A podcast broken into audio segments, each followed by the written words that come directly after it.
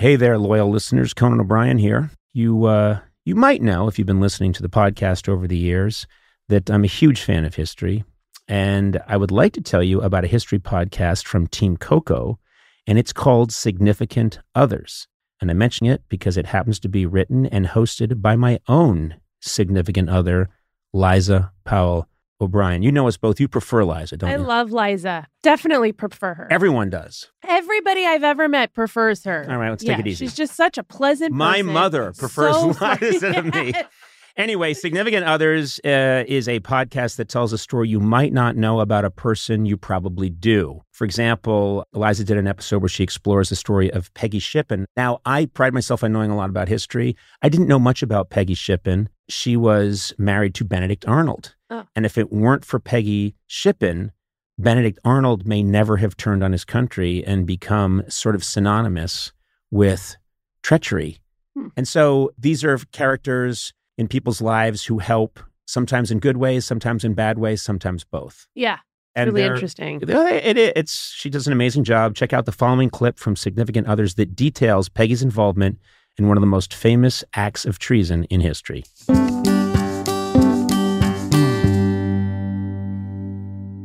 As Randall writes, her stepping in to keep the negotiations alive indicates that she was becoming the driving force behind Arnold's going over to the British. Far more than just an observer, she had become a go between, a delicate negotiator, and the diplomat who kept the negotiations alive. All of this, we might add, while she was the 20 year old mother of an infant whose husband was embarking on a very risky plan that could cost him his life. In the midst of all this, court martial proceedings against Arnold were finally progressing. The end result looked like it was going to be a slap on the wrist at worst, and possibly even a full acquittal. At this point, Arnold was still perfectly happy to remain with America if he got the treatment he believed he deserved. And the court martial hearings went well enough that he might have put all thoughts of espionage behind him. In fact, he believed they went so well that he paid to have the entire 179 page court record printed so that it could be circulated in America and France. But though he was technically exonerated by the court, their sentence recommended that Arnold receive a reprimand from General Washington. Arnold thought, no big deal. He and Washington were tight. In fact, he was so sure it wasn't a problem, he went ahead and proposed a big new position he had cooked up for himself, all while saying it was the Navy's idea. But once again, he underestimated the depth and breadth of his enemy's influence. Rather than awarding Arnold an exciting and impressive new job, Washington did much more than reprimand him. He bitch slapped him, publicly. The commander in chief would have been much happier in an occasion of bestowing commendations on an officer who had rendered such distinguished services to his country as Major General Arnold. But in the present case, a sense of duty and a regard to candor oblige him to declare that he considers his conduct as peculiarly reprehensible, both in a civil and military view. He put that in a daily letter to the entire army, which of course then got picked up by the press. Publicly, Washington was calling Arnold's conduct imprudent and improper. Privately, he hated the mess Arnold had made.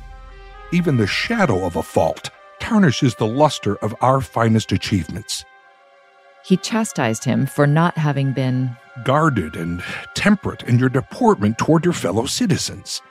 Washington knew the importance of being held in high esteem, and he also knew that public opinion rewarded not just bravery and success, but humility, a quality Arnold could never be said to have cultivated.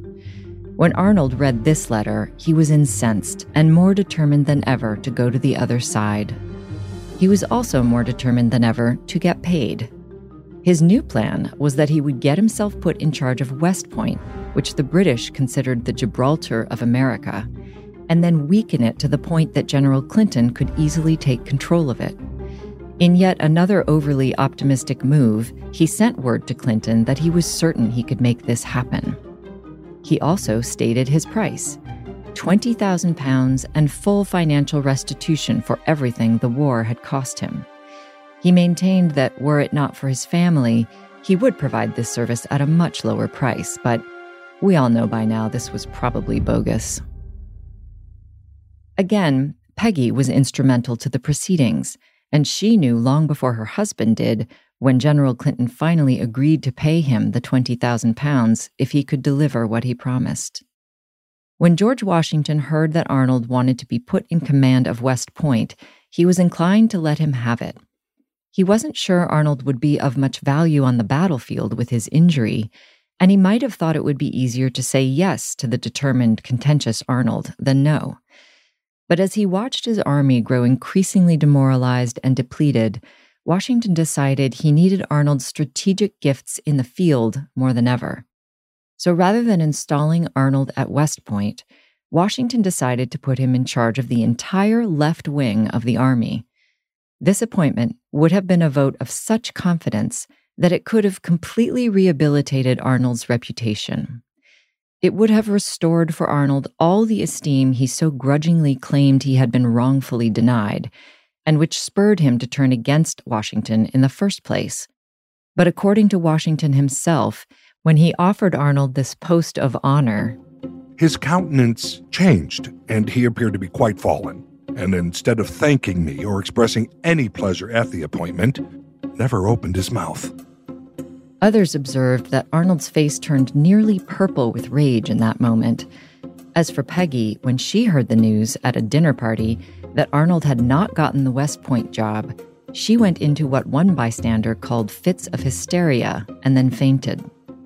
The next thing anyone knew, Arnold was making a big show of limping around headquarters, insisting he could not serve on horseback due to his injury, and that really all he was fit for was to hold down the fort at West Point. This seemed strange, but eventually Washington gave in. Peggy had been doing her part in Philadelphia by lavishing attention on the visiting Chancellor of New York, who was in a position to recommend Arnold to take control of West Point.